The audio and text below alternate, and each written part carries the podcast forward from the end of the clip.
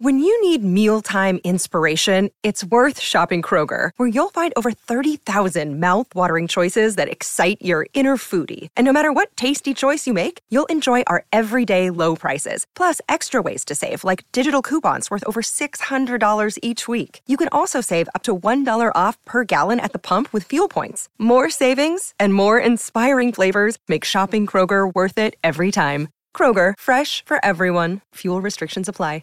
This is July 25th, and this is the Bruins Beat presented by FanDuel on CLNS Media.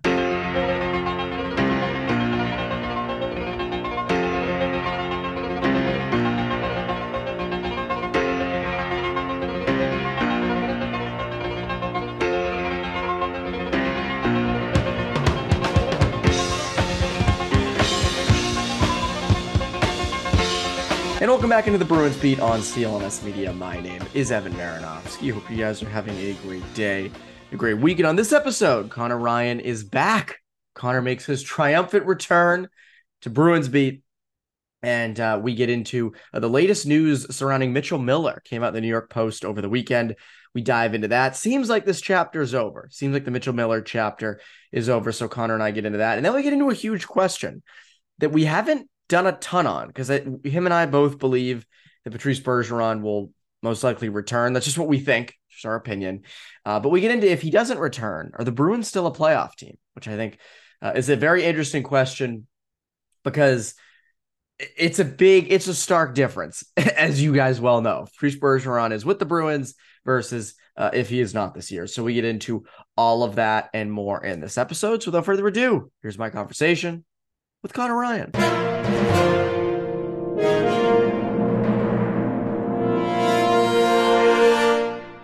And we're here with Conor Ryan, who's presented by our good friends over at FanDuel. Conor, what is up? Evan, I'm doing well. How you doing? Doing great. Doing great. It's been a minute since we've been together. Uh, you know, Poke the Bear, you recorded early last week in the morning, and Monday you were away, and that last week, the week before, we were both away. So I must ask, how was Arizona and New Mexico and and that part of the country? Uh, a little toasty, Evan. Uh, the day we left Phoenix, it was 118 degrees. So Ooh. it's how do I say it? it? It's not comfortable. I would say is doing that, especially when you have to like you know hike in the Grand Canyon and stuff like that. It all kind of adds up a little bit. So a lot of uh, 4 a.m. hikes, uh, stuff like that before the sun comes up. But it was a fun time had by all. Went to a few national parks, checked them off the list. Good to get away, even if it was felt like you were inside like a uh, a microwave pretty much for most of it. And did you do like what did you do during the day, like in the afternoons when it was super hot? Did, did do I remember? Were you in an RV or was it just hotels? Uh, just hotels, hotels, Airbnb. So a lot of times, yeah, just staying inside. Thankfully, that part of the country, Arizona, went to Texas for a little bit. Uh, pretty good AC units. They invest heavily in that technology. Uh, one of the few things they do invest in. So, uh, thankfully, they have all those working out pretty well. So a lot of staying inside, eating food, relaxing, all that stuff. What was the best food you ate? That's what I'm curious about. Oh, was it good barbecue uh, or something different? Went down to El Paso and had some classic Tex-Mex. Perfect. It was it was unbelievable. I would say I don't think it's a really hot take, but uh, Massachusetts, Boston, Mexican food, mm. not that great. You find a few good spots, but not anything that rivals anything down there. So it's good to get down to El Paso and have uh, have some of that. But I think that was at the top of the list. But That's the had big- had no shortage of, of good food down there. That's for sure. No, that's good. And it's like, you know, when I was in Chicago, we went to this place called Windy City Smokeout, which is like a, a country music festival, and they send like 20 to 30 uh, barbecue places from around the country. Um, none from the Northeast. Actually, no, there was one from Connecticut, I think. There was one from Hmm. Connecticut. Is it Um, Bears? I, no, I don't think it was. I forget who it was. Uh, but there was, I think, one from Connecticut. But you realize, like, as I'm there eating all that stuff, I'm like, yeah, we just don't have this uh, out near Boston. Just doesn't Massachusetts doesn't have that the good barbecue uh, that that uh, that Texas and Kansas City and St. Louis have, um, which is very nice. But yeah, I love getting to that that area. You know, there's different foods. To, eh, the the the hot weather though, that's got to be crazy. It's funny. I was at the Red Sox on Sunday night, I was sitting next to a, a weatherman actually from Texas, from Waco, Texas. He was he's a TV weatherman, and uh, he was talking about how you know with the it's just so hot down there, and it's just miserable during the summer. Um, so credit to you. Did you guys do any hikes during the the afternoon, or or, or not really?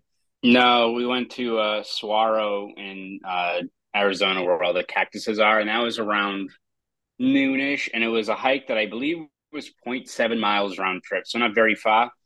It looked like we literally jumped into a pool by the time we were done because it was about 115 degrees. So, and that was on like level ground, just walking like back and forth amongst cactuses. It wasn't any severe hikes or anything else like that. So you had to be very selective in terms of when you're doing the hikes. If you hike, you know, from 10 a.m. onward until probably six or seven at night, anytime between that very large window, you're asking for a lot of trouble. So, yeah. Uh, very selective with how we try to do our hikes. A lot of very early morning before the sun comes up kind of things, which paid off, I think, countless times over. No one passed out. No one had heat stroke.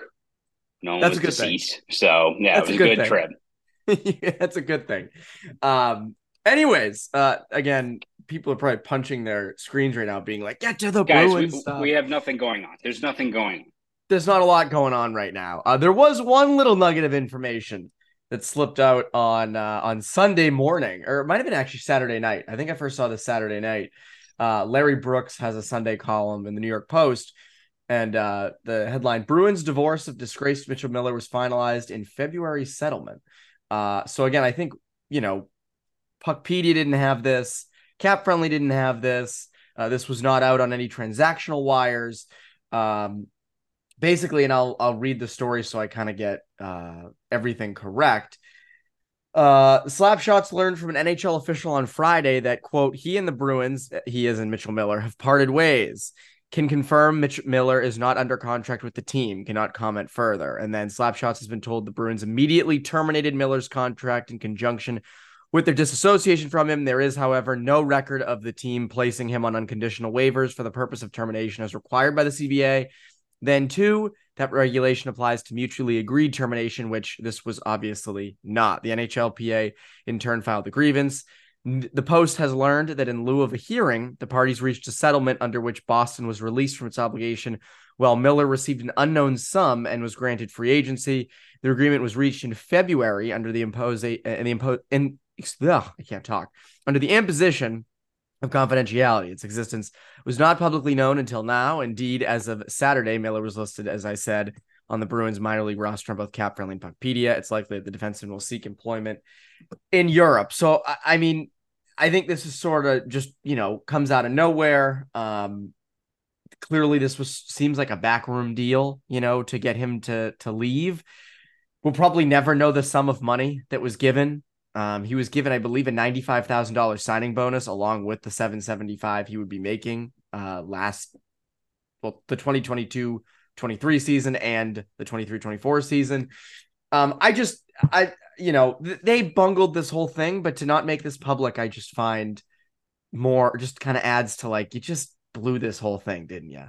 Yeah. I mean, that's the thing. Uh, clearly, they wanted to kind of be done with this, obviously, and, yeah. and kind of get it taken care of. But, you know, you would think that probably whether it's they just don't want it to pop up in, in headlines again, which sure enough, we're hearing now in the dog days summer when there's nothing to talk about, and this is all we're kind of talking about. Uh, yeah, you know, to have this kind of uh, swept under the rug kind of deal, and I mean, like, no, obviously after they announced two days after signing him that they wanted to sever ties with him, uh, you expected at some point it was going to, you know, have that other shoe that it needed to drop, right? Like they told him pretty much not to go to to Bruins facilities or anything like that, but he's still technically under contract. So sooner or later, you needed to have a contract termination, a buyout. and mean, we even talked about it during that this latest buyout window that the Bruins are probably going to have to do that then, thinking he was still on the on the depth chart for this team. Like you, I think we were all expecting at some point just to get that, even if it's a short two sentence release about we placed him in waivers for you know buyout or they've you know agree or even if it was like this uh, current you know framework of a deal where they both agreed you know there was a payout which like, I, I doubt they would have announced in a, a, statement in terms of what the sum is but if they reached this agreement back in february even if it was just a two sentence presser i think we'd all be like all right yep that's about right don't have to buy him out we all are on the same page now and we know it's over and done with. And again, they clearly wanted to get that done, but the fact that it was just kind of swept under the rug seems very, very odd in, in that regard, right? Because um, again, I, I think you look at I think all of us are in agreement that we are looking forward to finally having this really ugly, unnecessary chapter done. Uh, after the Bruins kind of bungled this whole thing, as you said, but to now have it end on a note like this, where it was kind of just back, you know, backroom deal. Don't really know what exactly the cost was, what have you. Just adds, as you said, just adds to what was just a a completely avoidable chapter for this team, where it just didn't have to happen. Obviously, the the lack of oversight, the lack of research, the you know, the the lack of uh, you know speaking to the necessary parties before signing him, all this stuff. It's one of those things where I think back in the moment when we were both, I think, very angry at all that kind of transpired. I think it was more just like confusion and anger over just how badly you just didn't do your research for any of these things. So yeah, I mean, there's not much else to say at this point other than it was just a completely unnecessary misstep by a team that, again, there should have been 10, 12, 15, 20 different safeguards in place before you finally reach the conclusion of putting pen to paper on a contract. And they've, uh, you know, they've got egg in their face because of it. Yeah. I mean, just going back to that time, you remember just how vast the outrage was and how quick it was just, I mean, it was within hours that, uh, the, you know, the outrage. I mean, it, it got to the point where they let him go two days later, you know, and I mean, again, as you said, it was just avoidable. So, so, so avoidable. Um, and you know, it does not surprise me that he'll be seeking employment in Europe. I think every NHL team knows pretty damn well now that this is a guy that you don't go near. Um, and again, I just I don't know. You mentioned it. You know, if that could have been a two sentence release put out around the time. Just be up, you know, quick newser, and then you're on to you know whatever up game is up next. You know, the chapter's over, whatever. Um, and as you know, as you know in PR, I assume you know, like you went to school for journalism. I did too. We took PR classes. You know, when you put your own news out there, you know, you can kind of control it. It helps sort of, you know, helps when you kind of shed some sunlight on it. And I think some clarity on this back at around the time, or even, you know, just coming from the team rather than you know being in a New York Post article on July 22nd. Um, I don't know. I just you know it's not not the best move by them. But again, the chapter's over. Thankfully, he is uh you know no longer here, so that's a good thing. But that was really the only big, huge piece of Bruins news uh, over uh, the past week. But that doesn't mean the podcast is over. Oh my god, no way that no, no, no way the podcast is over. You guys are stuck with us for another like 10 minutes, maybe 15 minutes if we're feeling good. Um, as we all wait for, you know, in the coming weeks, you know, the Trent Frederic news will drop, the Jeremy Swayman news will drop. So we'll have more on that. But I want to hit it a big question. Um, because you and I both assume, we assume Patrice Bergeron will return uh to the Bruins. But in the case that he doesn't, right? Let's say he retires. I'm sorry to put this in people's heads, but it could happen. It could happen. If he retires, are they still a playoff team? Because I was reading a story recently in the Athletic. I think it was by Dom Luszczyszyn, and it was you know the most improved teams uh, from the offseason. I think Dallas was number one. Um, that Craig Smith was actually one of their additions. So, you know, good for that. That Craig Smith take of yours from the summer of 2020 still rolls along. He's an analytics darling, Evan. he is an analytics darling. Uh, but the Bruins were the least improved team. Number 32. I think they're, you know, according to Dom's model, they're down like 27 goals from last year. You know, obviously, and, and in it was, you know, Patrice Bergeron was a, a loss. They, you know, he didn't have Bergeron coming back. And if if Bergeron does not return, do you still think they're a playoff team? Uh, I mean, it's a lot tougher sledding, that's for sure, right? And I, I think you look at this team, and we've kind of mapped out what their strategy is going to be this upcoming year if uh, you know in terms of bridging that gap between this season and 2024 when they have a lot more cap space they can really kind of aggressively retool with a pretty solid base. And again they've got talent but if they're going to be a, a contending team or a team that's going to be in the mix i guess probably is the better way to phrase it this year it's going to rely on defense and, and goaltending. And like that's still in place so they'll still be i think a, a tough out but i think for Bergeron, it's not just you know his impact of being guy, the reigning Selke winner, still a very, very good two way player. I think it's also just the domino effect of just putting guys in their proper spots. I think is almost the most important thing in that regard, right? Where Uh, can Pavel Zacha be a second line center? I think so, but Bergeron's not there, and it's all of a sudden, you know, you're making Charlie Coyle your top line center. You know, you're moving guys further up the lineup that maybe shouldn't be in those spots. Like, is Morgan Geekie like better as like a third line right wing with Coyle, or is he like your three C? You know, it's all these guys are getting bumped up one degree, and maybe some guys roll with it and, and take steps forward, but you're still asking a lot for guys that maybe not be at their best spot. And again, I think the Bruins, you look at how effective they were in the playoffs when it was, you know, Coyle and Zacha there uh, in that those spots, and they performed well in those roles. But for them to do that over a couple of playoff games, uh, but also it over an 82 game season, right? And again, that team also had a lot more talent on the wings, a lot more scoring depth around those guys. It also kind of helped them out a little bit there as well. So, um, now, are, are they going to like completely bottom out without him? I don't think so. Again, they're still a team that can kind of just grind their way. Um, but it's a, it's almost like I think you could say this team could be hovering in the 90s without him and could be a 100, 105 point team with him. Think maybe is the best way to put it. And there's probably a little bit of variance there. If certain things go wrong, maybe they dip below that and all of a sudden they're out of the playoff picture or they just missed the cut. Um, and maybe they, they have even more to give if Bertrand's back and all those guys fall back into place. But there is a, a pretty solid swing, though, in terms of where exactly these, this team kind of falls in that contention scale. They don't have a guy like Bergeron kind of anchoring that top of the lineup.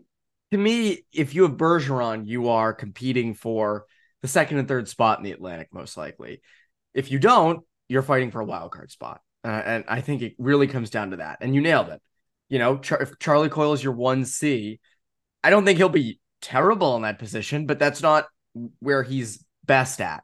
Um, mm-hmm. That's not where you're going to get his best. And, you know, he's never really fit up there. Now, maybe if you said, hey, this is going to be your long term home for the season, Charlie, like make it your own, maybe there's something there. But I still, you know, and, and, We've always kind of waited for Coyle to turn into that top six center, and it just hasn't really happened.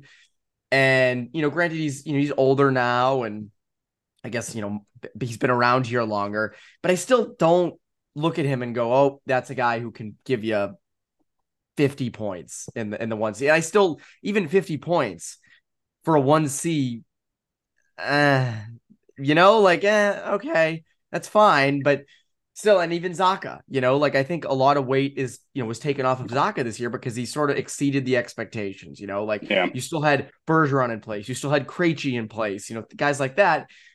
If it's just Coyle Zacha, a lot more falls on those shoulders. A lot more falls on those shoulders. Uh, but it opens up an intriguing possibility. And I talked about this, I think I talked about this with Pat Donnelly on Bruins Beat last week.